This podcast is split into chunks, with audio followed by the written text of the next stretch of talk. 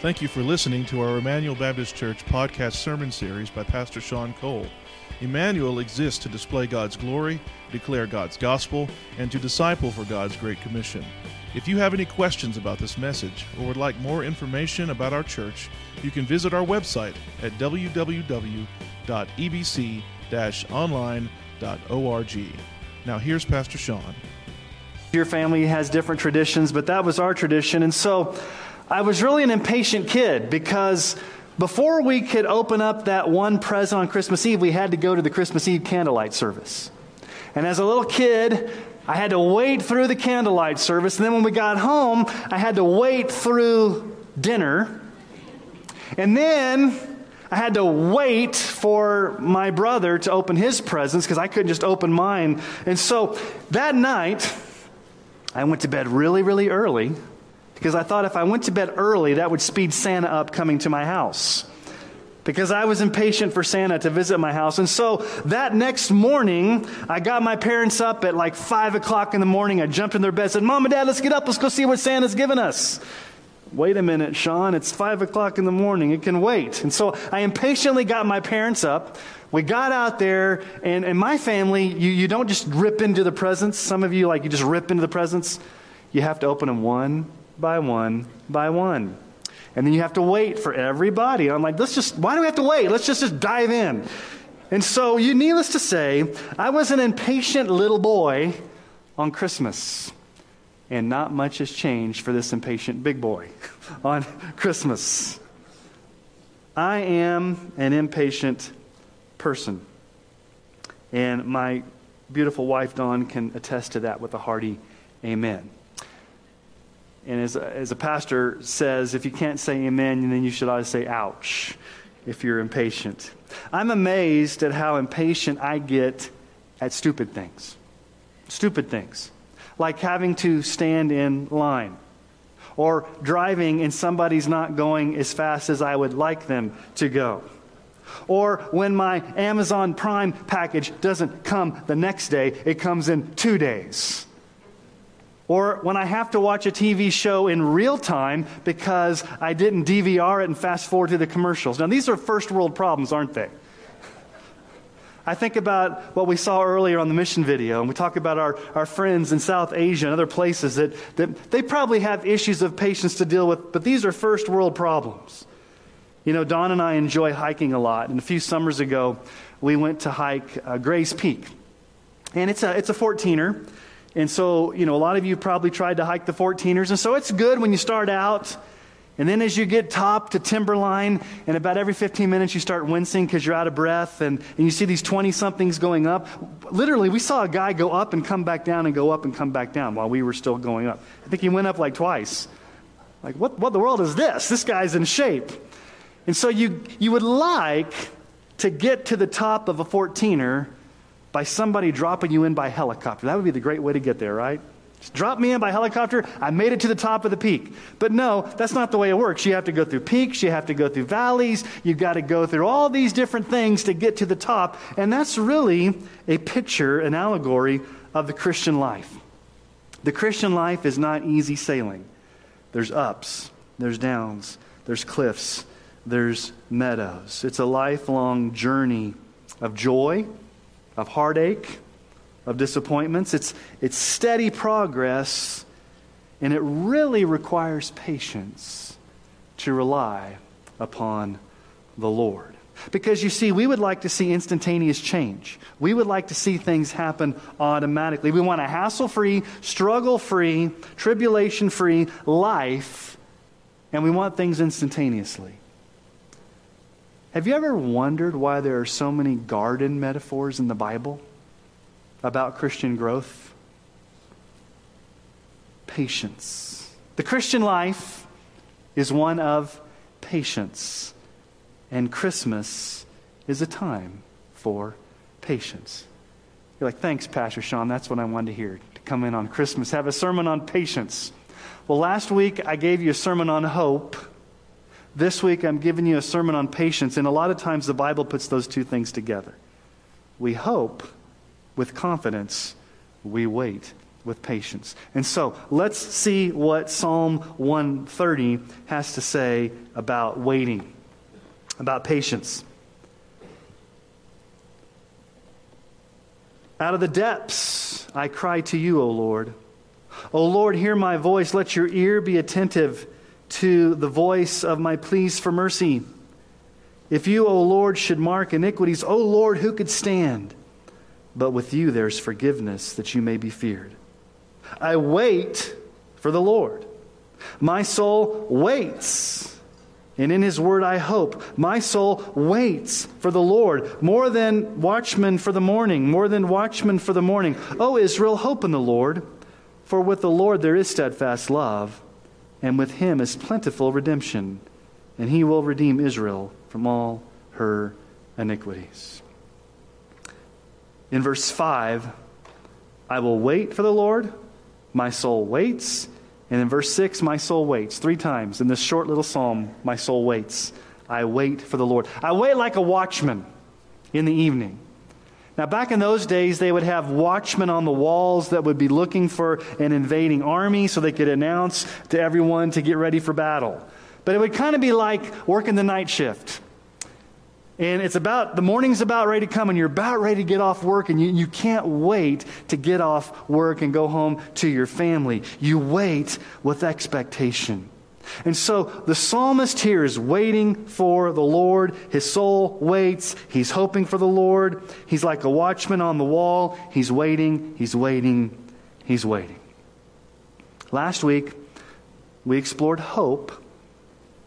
This week, we explore patience, and I think they go together. We hope with confidence, we wait with patience. And so I think it would be good for us to see what the Bible has to say about patience on this Sunday before Christmas. You know, patience is one of the aspects of the fruit of the Spirit.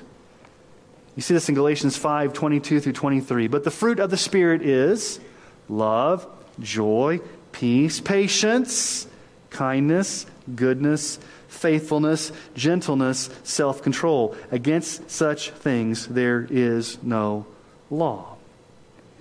Okay, what does the word patience mean?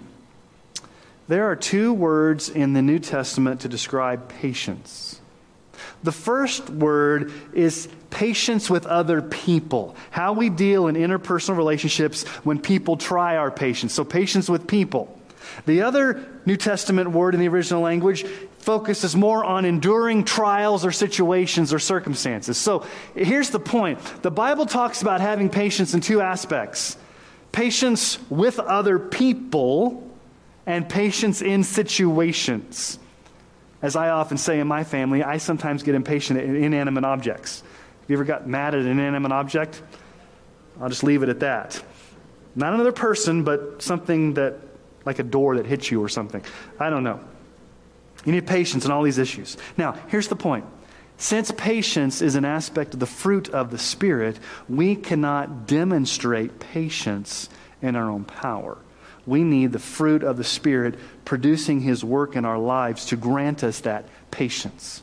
So I could just easily say, be patient, but really we need the fruit, the growth, the ministry of the Holy Spirit in our lives giving us that patience. Patience with other people, patience in situations. And so, what I want to do this morning is I want to just ask three questions related to this topic of patience.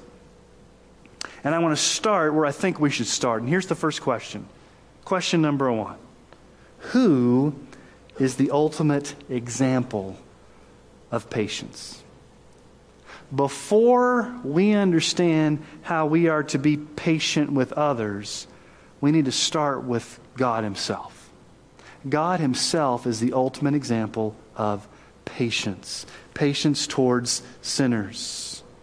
Exodus 34 6, you remember when God hid Moses in the cleft of the rock?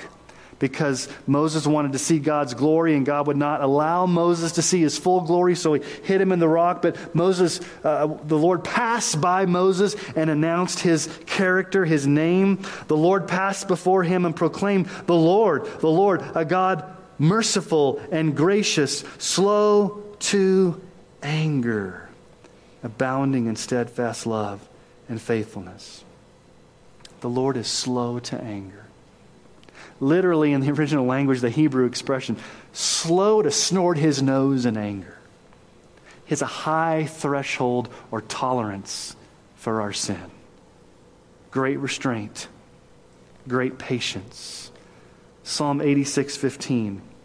But you, O Lord, are a God merciful and gracious, slow to anger, and abounding in steadfast love and faithfulness. Let me just stop right there. I was thinking about this this morning. Aren't you glad God is patient with you? I don't want you to raise your hands, but how many of us would be dead by now or in a really bad place if God were not patient with us? God is patient. Micah 7 18 through 19. Who is a God like you, pardoning iniquity and passing over transgression for the remnant of his inheritance? He does not retain his anger forever because he delights in steadfast love. He will again have compassion on us. He will tread our iniquities underfoot. You will cast all of our sins into the depths of the sea. The Old Testament God is slow to anger. New Testament, Romans 2 4. Do you presume on the riches of his kindness and forbearance and patience, not knowing that God's kindness is meant to lead you to repentance? Why is God patient with you? Is it so you can keep on sinning? No, it's so that you would be led to repent. That's why God sometimes doesn't come in and give you the consequences that you deserve, because He's leading you to repentance. And then think about Jesus. This was read in our call to worship. Paul's talking about the patience of our Lord in 1 Timothy 1 15 through 16.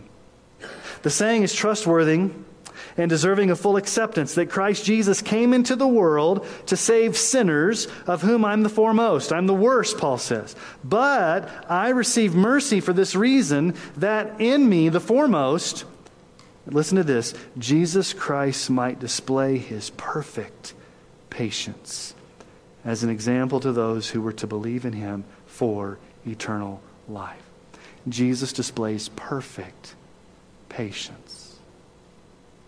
Paul calls himself the worst of sinners.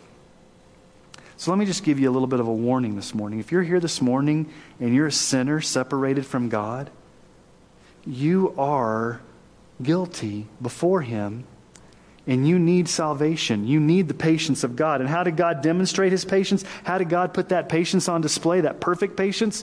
By sending Jesus to die on the cross, to rise again. And He's coming back in power and glory.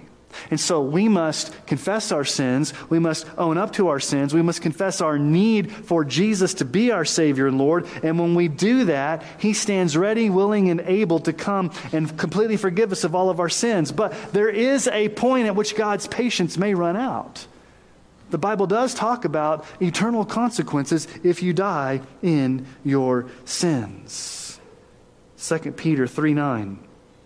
The Lord is not slow to fulfill his promise, as some count slowness, but is patient towards you, not wishing that any should perish, but that all should reach repentance. God is patient. God is kind. God is slow to anger. So, before we even understand how we are to be patient, the first thing we need to understand is God's patience. God Himself is the ultimate example of patience. Jesus shows us perfect patience in His character, in the cross, in the way that He forgives us. He is slow to anger. Now, the second question is going to be an obvious question, but I want to dig deeper. So here's the second question What truly is the opposite of patience? Okay, Pastor Sean, I know the answer to that. It's impatience, right? Right. It's impatience. But let's dig a little deeper. Let's dig a little deeper. What are some of the underlying sins that actually cause you to be impatient? You see, the Bible talks about two types of sins. There are root sins that hide deep in our heart underneath the surface that are really hard to detect. Root sins. Then there are fruit sins that come out that are easier to see. And often we can identify the fruit sins, but sometimes we have to dig below the surface and get to the root sins. So sometimes impatience can come out in foul language, it can come out in lashing out, it can come out in, in some type of verbal abuse or, or getting angry. That's kind of the, the fruit. But what are the underlying sins that lie beneath the surface that make us impatient? So let me suggest three. There's probably more. What are some sins that lie under the surface that make us impatient? And let me just tell you, I'm guilty of all three of these, okay? First, self righteous entitlement. I shouldn't have to wait. I deserve to be first. I'm entitled to my way. I'm entitled to it. Self righteous enti- sense of entitlement. And when we don't get our way because we feel we're entitled to it, what do we do? We get impatient. Because after all, I have a right to this. Number two, egoism. It's kind of similar. Everything revolves around me. Others should come to my beck and call at my demand, and they should serve me immediately because everything is about me. The world revolves around me. I'm more important than everybody else. Everybody's got to stop what they're doing, and they've got to serve me. Third, you may have resentment, can sometimes cause you to get impatient. Why do things always seem to be better for other people? Other people seem to get their way, they seem to get ahead, things seem to happen for them, and things always mess up for me. God must not love me, God must have forgotten about me, and so I begin to resent other people and I begin to resent God. And when I begin to resent others and God, that leads me to be impatient. I don't trust in God's timing. I'm entitled. I'm egotistical and I get resentful, and that leads me to be impatient with God and with others. Let me give you a perfect example of someone in the Bible who was impatient. So I'm going to ask you to turn in your Old Testament to the book of 1 Samuel, chapter 13. King Saul. Who was impatient? King Saul. 1 Samuel chapter 13. Now, I'm going to read this, these, all these 16 verses just to kind of give you the context. I probably could have preached the whole sermon on this, but this is an illustration of somebody in the Bible who really demonstrated these three types of sins. You want to see self entitlement, you want to see egoism, and you want to see kind of the blame game going on here and getting impatient. We see it with King Saul. All right, is everybody there? Hopefully you're there. 1 Samuel 13. Let's just begin reading. Saul lived for one year and then became king. And when he had reigned for two years over Israel, Saul chose 3,000 men of Israel. 2,000 were with Saul in Michmash, the hill country of Bethel, and 1,000 were with Jonathan. Remember, Jonathan's his son, in Gibeah of Benjamin. The rest of the people he sent home, every man to his tent. Jonathan defeated the garrison of the Philistines that was at Geba, and the Philistines heard of it. And Saul blew the trumpet throughout all the land, saying, Let the Hebrews hear. And all Israel heard it, said that Saul had defeated the garrison of the Philistines, and also that Israel had become a stench to the Philistines. And the people were called out to join Saul at Gilgal. Things look great so far, right? He's got 2,000 men with him. Jonathan defeats the Philistines. Things are going great. Okay, verse 5. The Philistines mustered to fight with Israel 30,000 chariots. Okay, what are the odds there? How many does Saul have? Do the math. He's got 2,000. How many do they have? 30,000 chariots and 6,000 horsemen and troops, like the sand on the seashore in multitude. They came up and encamped at Michmash to the east of Beth Aven. When the men of Israel saw that they were in trouble, for the people were hard pressed, the people hid themselves in caves and in holes and in rocks and in tombs and in cisterns. Anywhere they could find a place to hide, they hid. And they crossed the fords of the Jordan to the land of Gad and Gilead. Saul was at Gilgal, and all the people followed him, trembling. Okay, so what's going on? Things were going good until the Philistines brought in a huge army and, and surrounded them. Now, Samuel the prophet is not there. And so Saul, as we'll see, takes matters into his own hands. Let's begin in verse 8. He waited seven days. That's, that's Saul. He waited seven days, the time appointed by Samuel, but Samuel did not come to Gilgal, and the people were scattering from him. So Saul said, Bring the burnt offerings here to me and the peace offerings. And he offered the burnt offering. And as soon as he had finished offering the burnt offering, behold, Samuel came. And Saul went out to meet him and greet him. Samuel said, What have you done? And Saul said, When I saw the people were scattering from me, and that you did not come within the days appointed, and that the Philistines had mustered at Michmash, I said, Now the Philistines will come down against me at Gilgal, and I have not sought the favor of the Lord. So I forced myself and offered the burnt offering. And Samuel said to Saul, You've done foolishly. You've not kept the commandment of the Lord your God with which he commanded you. For then the Lord would have established your kingdom over Israel forever. But now your kingdom shall not continue. The Lord has sought out a man after his own heart, and the Lord has commanded him to be the prince over his people, because you have not kept what the Lord commanded. Okay. What did Saul do that was so bad? Only the priests were allowed to offer sacrifices. Saul is not a priest, he's a king. Samuel should have offered the sacrifices. And Samuel said, I'll be back in seven days. And what does Saul say? He's looking at his watch, that old, that Old Testament watch, whatever it was, the sundial. I don't know what it was. He's waiting and waiting and waiting. And obviously, Samuel's not coming on time. And so when we feel stressed or we feel hard pressed, what's human nature? Human nature is to get impatient and take matters into our own hands. And that's exactly what Saul does. What does Saul do? Verse 13 Samuel says to him, You've done foolishly. You've acted foolishly foolish impatience, Saul. Saul, you also broke the commandment of God because only a priest is allowed to offer the sacrifices. You're not allowed to do that. There's a sense of self righteous entitlement. No, Saul, you're a king. You're not allowed to do what the priests do. Saul says, I don't give a rip, Samuel. I'm the king. I can do whatever I want. I'm going to offer the sacrifices because, as a matter of fact, you're not coming in time. And then he plays the blame game. Samuel says, What have you done? Well, well the people, it's the people's fault. They, they abandoned me. It's your fault, Samuel. You weren't here on time. It's the Philistines' problem. It's their fault. They're, they're coming down on me. He shifts the blame to everybody else but himself. And then notice verse 12, how the ESV words it.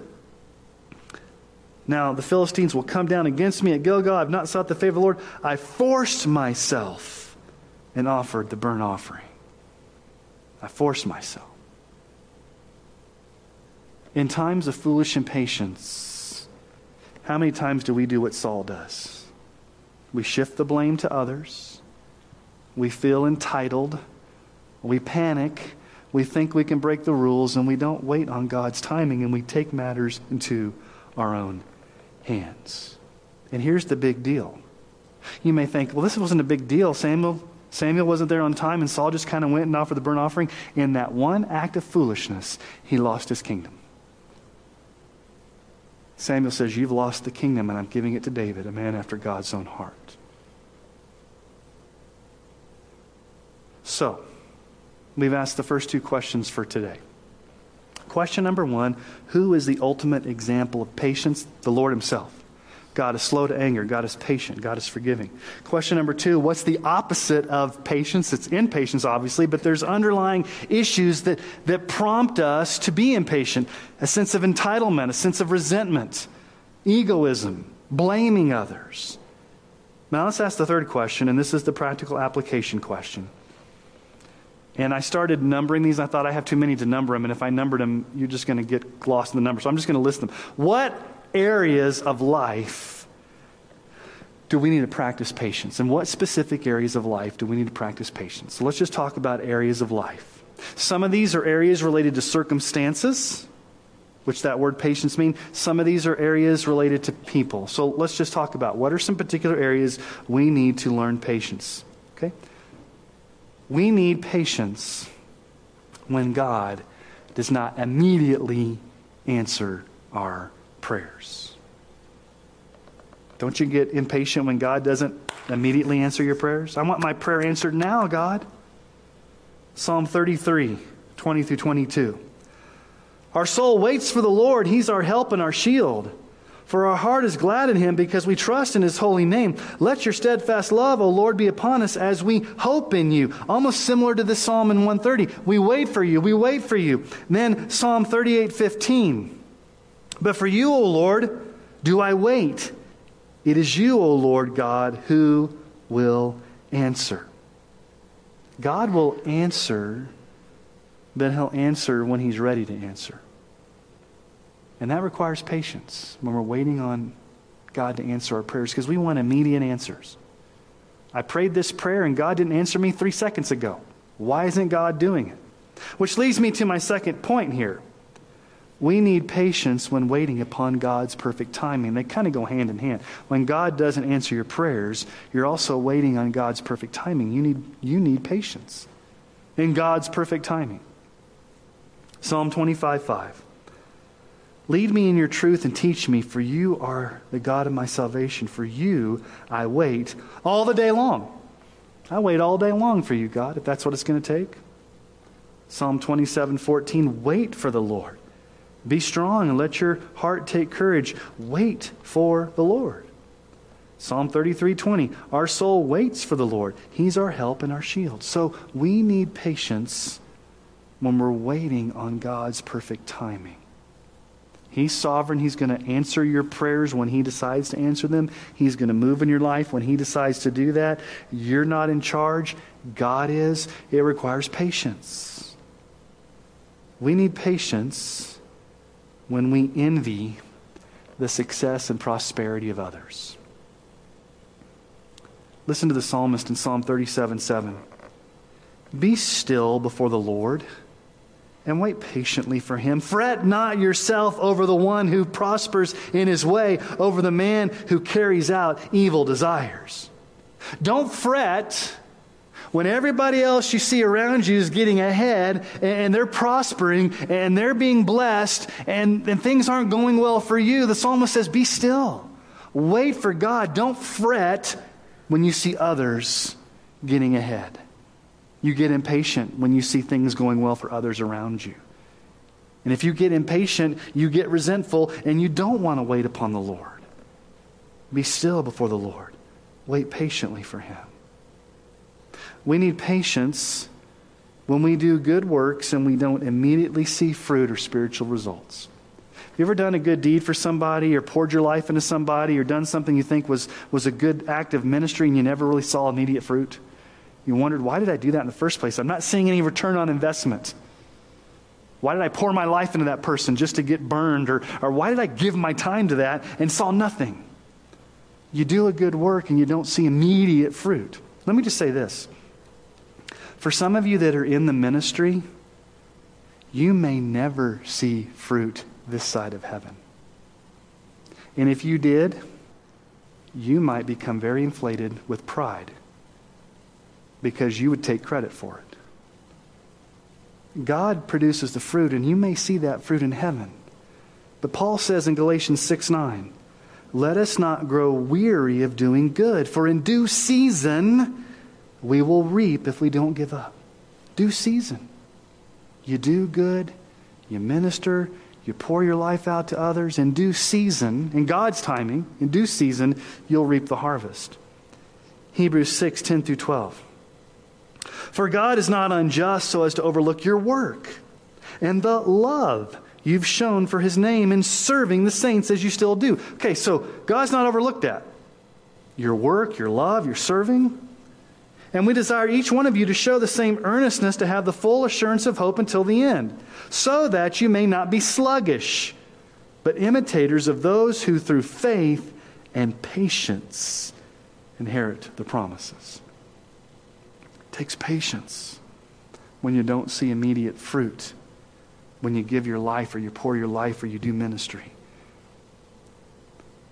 We need patience in our interpersonal relationships, especially those closest to us. Husbands, to your wives, Wives to your husbands, parents to your children, those that are closest to you. Ephesians 4 1 through 2. I, therefore, a prisoner for the Lord, urge you to walk in a manner worthy of the calling to which you've been called, with all humility and gentleness, with patience, bearing with one another in love. Colossians 3 12 through 13. Put on then, like, like clothing, as God's chosen ones, holy and beloved, compassionate hearts, kindness, humility, meekness, and patience, bearing with one another. And if one has a complaint against another, forgiving each other as the Lord has forgiven you, so you must also forgive. Bear with one another. Be kind with one another. Be humble towards one another. Be patient. And by the way, why does Paul say that? because that's how God has treated you. What makes Christian patience different than other types of patience? It's not just a golden rule here. We are patient with others because God's been patient with us. We are kind to others because God's been kind to us in Christ. We forgive others because Christ has forgiven us in the gospel. That's why we do this is because of Christ. 1 Thessalonians 5:14 we urge you, brothers, admonish the idle, encourage the faint hearted, help the weak, and be patient with them all. Don't you love that? Be patient with them all. Newsflash I get impatient with them all. A lot. I get impatient. People will annoy you. People will bug you. People will try your patience.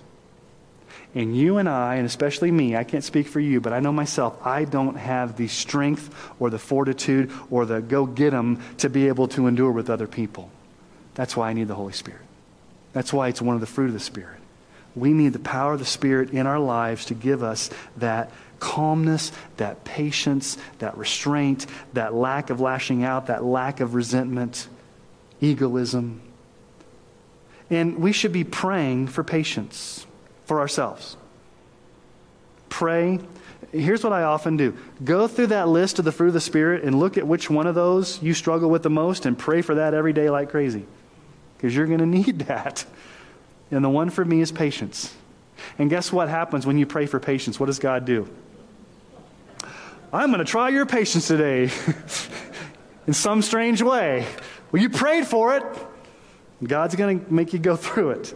But here's where the body of Christ comes in. We should pray for each other to have patience, to endure trials. You know, almost all the prayers that Paul begins in his letters, he, he, he begins most of his letters with a prayer to the church. And it's interesting what he prays for because when you see what Paul prays for, we know what we should be praying for other believers. So at the beginning of Colossians, Colossians 1 9 through 12, Paul says, And so from the day we heard, we've not ceased to pray for you. Okay, we haven't stopped praying for you. Asking, okay, Paul, what are you asking? What's your prayer? Okay, here's Paul's prayer request asking that you may be filled with the knowledge of his will and all spiritual wisdom and understanding so that you walk in a manner worthy of the Lord, fully pleasing to Him, bearing fruit in every good work, and increasing in the knowledge of God, to be strengthened with all power according to His glorious might. For, here's the conclusion of his prayer, for all endurance and patience with joy, giving thanks to God the Father who's qualified you to share in the inheritance of the saints in light.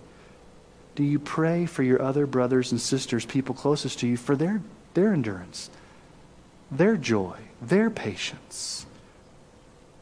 We need patience in our spiritual growth. We all grow at different rates. And sometimes you can get impatient when you see somebody else growing faster than you, or you're frustrated with your own level of spiritual growth, and you're like, God, why am I not growing the way that person is?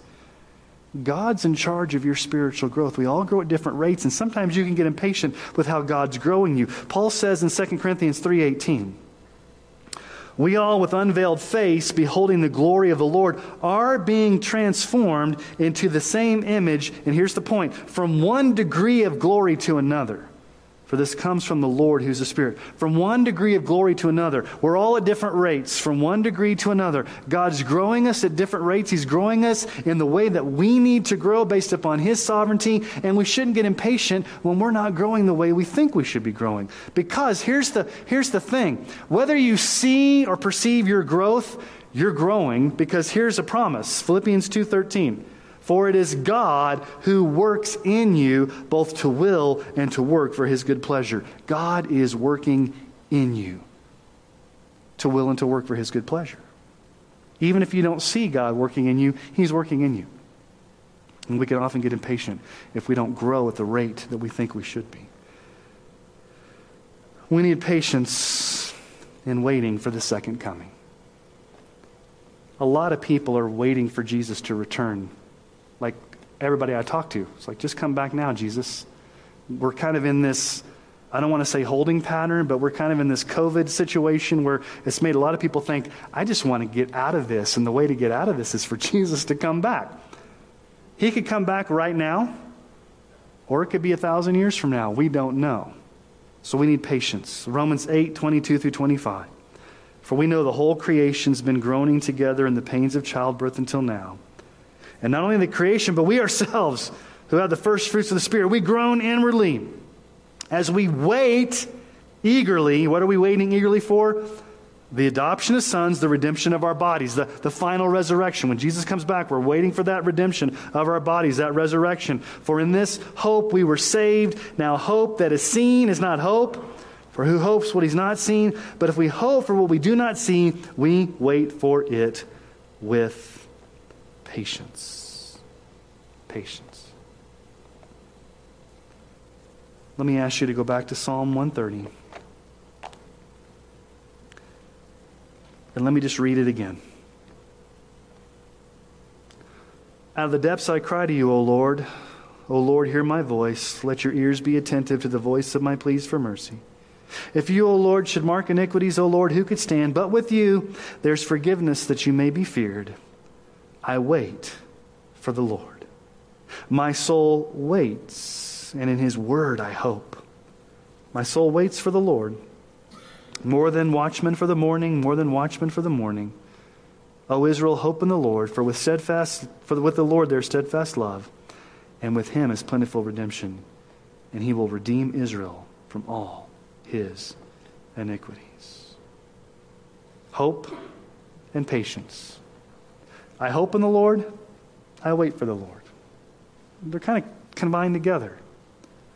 We hope with confidence. We wait with patience. We wait with endurance. And while we wait, we have hope. Lamentation 3 25 through 26. The Lord is good to those who wait for him to the soul who seeks him. It is good that one should wait quietly for the salvation of the Lord. Are you waiting quietly on the Lord? Or are you acting in self righteous entitlement? Are you quietly waiting on the Lord? Or are you demanding that everyone stop what they're doing and serve you at your beck and call? Because after all, it's all about you. Are you quietly waiting on the Lord? Or are you fretting with resentment that other people seem to be advancing? And God's not meeting your demands on your timetable. He's not answering your prayers. He's not moving the way you want Him to move. Are you quietly waiting on the Lord? Or are you acting with foolish impatience? Are you lashing out at others? Are you getting anxious over circumstances that are really out of your control? Christmas is a time for patience. May the Holy Spirit grow his fruit of patience in our lives this Christmas and beyond. And so, here's my prayer for us. May we all wait, wait quietly on our great Savior, the Prince of Peace, the King of Kings, the risen Christ, our sovereign Lord. Would we be marked as a people who wait quietly for the salvation of our great God? Let's pray.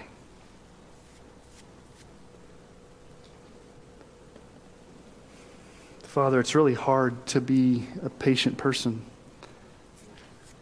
Lord, we have stresses in our lives, we have anxiety, we have people that frustrate us, we have circumstances that are out of our control.